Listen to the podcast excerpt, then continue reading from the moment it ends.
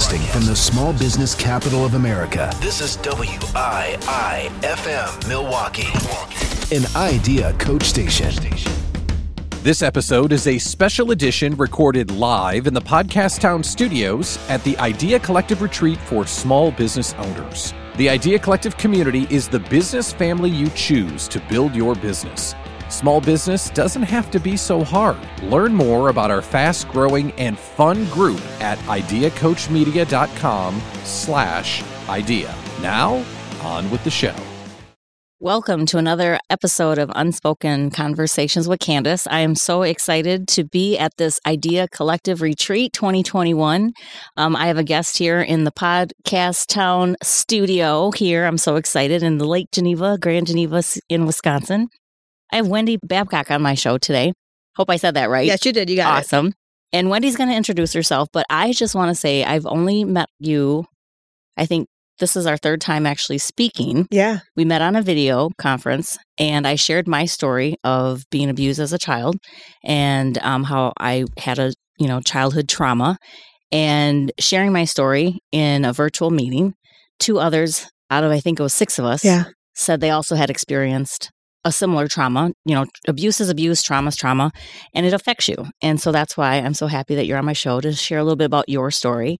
And I, I really believe in divine design our paths are meant to cross. Yeah. And we're both speaking on Sunday together. So I think that's amazing. So yes. I just, again, our paths are meant to cross. So absolutely share with the audience a little bit about yourself.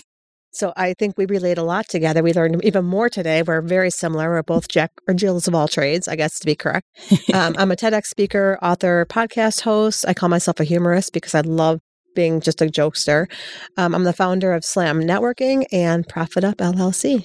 Um, Excellent. Yeah. And all of that, I think, is my desire to do me finally. Mm-hmm. Mm-hmm. And I, it's interesting because, like, I think I shared this when we were talking originally on our virtual call. Is you know, I work in corporate IT, you know, corporate America all day. My career, and I love what I do, but finding that passion, right? Mm writing the book, became the author, you know, um, doing motivational speaking, um, life coaching individuals, and then podcast, you know, and you also have a podcast. Yes. and with my podcast, I think my vision, it was a vision off of the book. So the book being called Unspoken and then the podcast being Unspoken Conversations with Candace. Why not bring people to the table? Because really, nobody likes to talk about trauma. Nobody likes mm. to talk about their, their things that are in the closet, secrets. Um, yeah. And that's, I, it's taboo. And I really wanted to promote having those difficult conversations in order to promote healing. Because I think when you can be your best version of yourself is when you really heal from the inside out. And, right. And then that's why we are the Jill of all trades, I think. yes, I agree. And I think as being an entrepreneur, what's really hard is whether to share that intimate story or not. I know some people say you have to like embrace it and share it, but there is more to it. So for me, being divorced and coming from domestic and childhood abuse, when I share my story, it affects the other people that I am close to, people who were around me during those times. So some people don't like me sharing my story. They want you to be silent. They want me to be silent because they didn't necessarily experience the same reality that I did. Right. And that's what's hard because they weren't in my house. They didn't see what went down. Right. And so when I share it, I don't know if they think it reflects on them necessarily, or they just want me to shut up and be quiet and right. be like, just just do your entrepreneur stuff. Don't talk about your past. Right. And I, your past should not define who you're meant to be. I mean, we're both obviously yeah. stellar in that area, right? But I, I don't think we. I've carried shame and fear, yeah. too long. I'm done carrying that and and i think for you tell me a little bit more about your story just some of the things i mean you don't have to go into detail unless you want to but i think sometimes the audience the listeners just want to see how they can relate. And if they're right. going through it and if you got through it, they can relate to you. And really, I mean, my story, I'm able to share a lot more now, sadly, because my mother's passed. Okay. Um, and so that was a hard time sharing my like my childhood growing up because she wasn't necessarily the abuser; it was my stepfather who was. Okay. And as an adult, reflecting on that, she would insist it didn't happen. Mm. Nope, that didn't happen on my watch. And so my sister and I were both like, "Wait, what? What do you mean it didn't happen? It, it happened." Right. And so he was very cruel. He would beat us with about words, you know, we were just, I can't even tell you the names he would call us. They were just horrific. And the emotional abuse, you know, and I'll actually talk about this on Sunday about how I've always been kind of a dreamer. I've always had like big goals, big dreams in my head. And it was always a negative connotation to them. Oh, Wendy's just a dreamer. She's always got her head in the clouds. Mhm. You know, my mom, which is ironic, she did become an entrepreneur. She owned a tavern for 18 years Mhm. successfully. Mhm. And so when I became an entrepreneur, I it was so looked down on. It was like, you know, no, you need to get a stable job. Don't do this entrepreneur stuff. So there was a lot of narcissistic, you know, Behaviors, traits, behaviors traits, of my mhm. mom. And then also going through counseling, I learned, you know, she didn't protect me, is where my issues came with her, Okay. letting my stepfather basically abuse us that way. So then it, it was kind of a natural move going into my relationships as a teenager. Oh, you're speaking my it language. was just, I have goosebumps talking about it, but I mean, she owned a bar. I Mhm. identified with people who were much older than me. Mm. You know, I felt like I was older. Of course, all, all girls did. When we're 15, 16 years old, of course, we think that we're, you know, we're 20 something Right. minded when we're Right. not. We're not. Mhm. Um, so I started dating somebody at age 16 and he was 29, Wow. you know, and my parents knew him. And of course, they weren't thrilled because of the age difference, but they also didn't like tell me I Shut it do down. They didn't shut it down. Mhm. My mom, and it's kind of funny now, she was like, it's just a phase. It's just a phase. Well, we ended up getting married when I was 18 Mm-hmm. first kid at 21, second kid at 23, and it just became worse as the years went on. The control, he was very jealous. And I think that it was a lot of his self esteem, which I know now, Right. Right. But it all reflected on me like my self esteem issues were bred out of that situation. Right. We would get dressed up to go somewhere, and I'd come out and he'd look at me and say, Oh, is that what you're going to wear? And immediately, I'm wearing something wrong. I'm doing something wrong. Mm-hmm. And so I'd have to go change, and either I look like a whore or I look like a librarian. There was never any in between. Never, never know. could just give you a compliment and tell you you look nice. Right. Right. You know, and it, was like a Jekyll and Hyde Mhm. because he could be a wonderful type of guy, but then there was also, you could feel the energy shift in the room. Mhm. When I'd said something he didn't like, and then there was going to be this big blowout fight. I mean, he put so many holes in our walls. You know, he didn't Mhm. necessarily hit me, but there was a lot of shoving. He'd pin me down all the time. Mhm. um, threats, just fear. I just felt like I grew up between my childhood to my first marriage in just chronic fear. That's how I would describe it. Right. And that emotional abuse and Yeah. you know what you were describing, it transferred into your relationships, right? You just felt that was accepted. And somebody Yeah. could treat you that way because of your home, you know, and I always say this, you're a product of your home environment, good or bad or indifferent. You you can either rise above it or you can let it hinder you and you can go down a really destructive path, which, you know, when you were talking about like your your mom, it was more comfortable for you to talk about the abuse after she passed, Yes. right? Because you could be more open. Right. And I know, like my mom, she's living, and I don't think she's really read the book. She knows the content, she knows it happened. She believed me, right? Your mom didn't really kind of believe you. She just kind Right. of pushed it under the rug.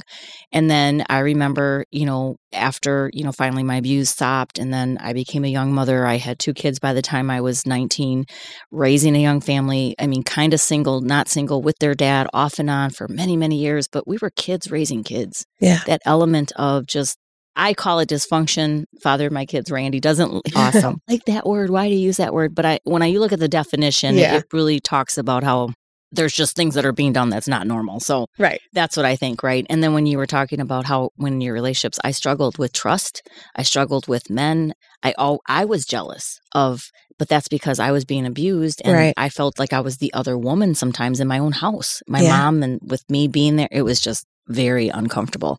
And you do things that you swore you would never do. I go back and I think about because I only wanted to be married once, right? I had this whole idea of what marriage should be and what it looked like, and I made my bed. I Mhm. should lay in it. That's Mhm. how I was brought up. That's what my stepfather. Oh, if you make mistakes, you have to just deal with it. And so, in my marriage, I thought I have to do everything humanly possible to do before I can possibly leave. Mhm. It came down to two weeks before Christmas. Um, I think this was year 2000.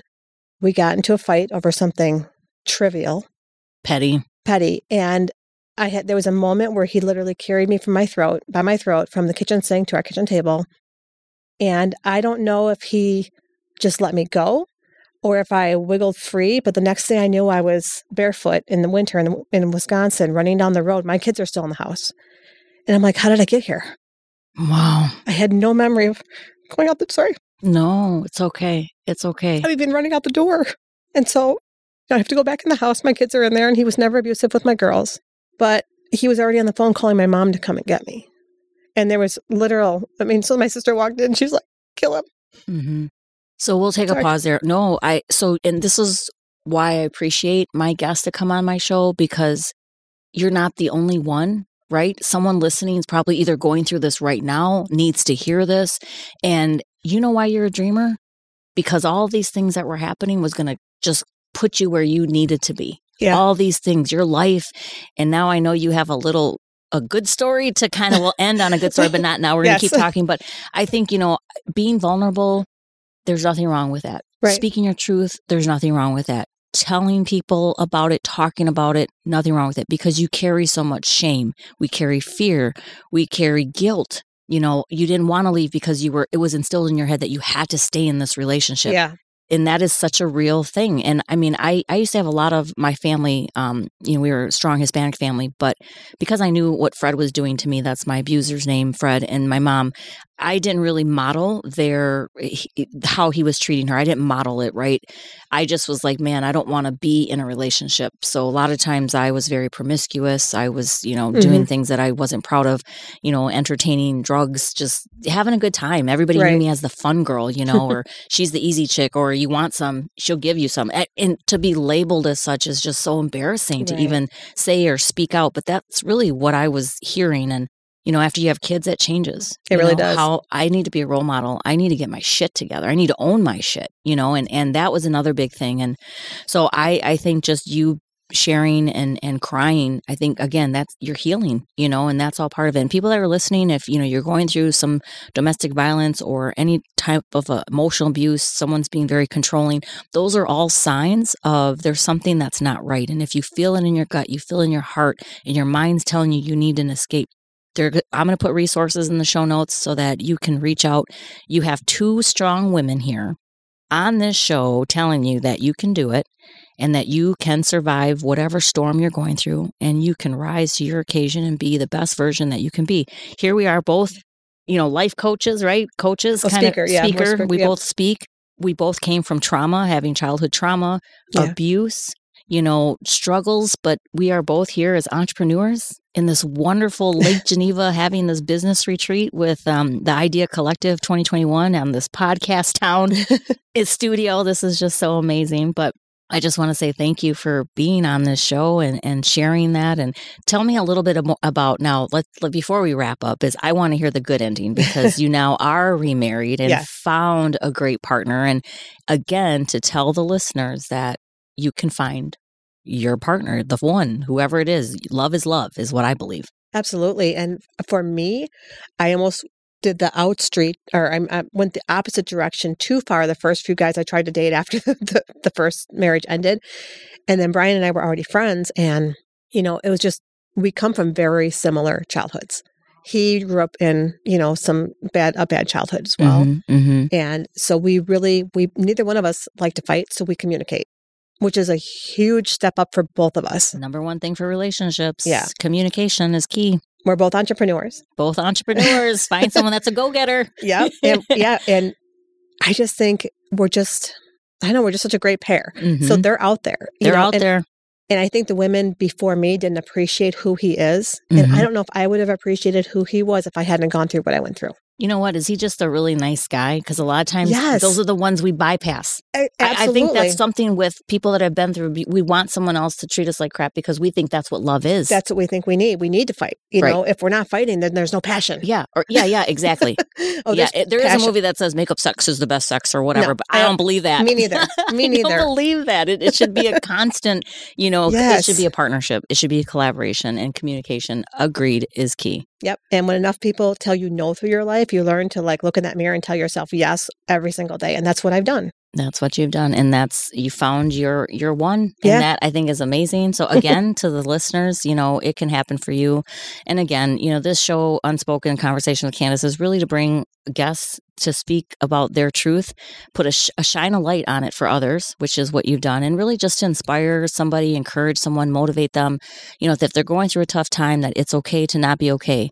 You're not alone, and there are resources to help you know, and there's two resources here. I will make sure to put um, your contact information in show notes, your your business, and if there's any entrepreneurs that want to partner with either one of us, uh, we are here to help foster the best version of yourself. And I just want to say thank you, Wendy, for being my guest. Again, divine design Yes. at its finest. I, I just agree. love it. Thank I you so it. much Thank you. for inviting me. I Yes, it- appreciate the conversation. Absolutely. Thank you so much. And um, I look forward to just partnering and working with you on our entrepreneurship. yes, you too. Thank you.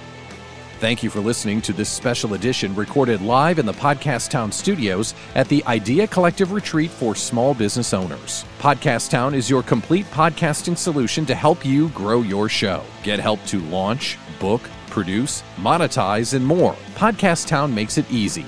Just show up and perform. Learn more at podcasttown.net.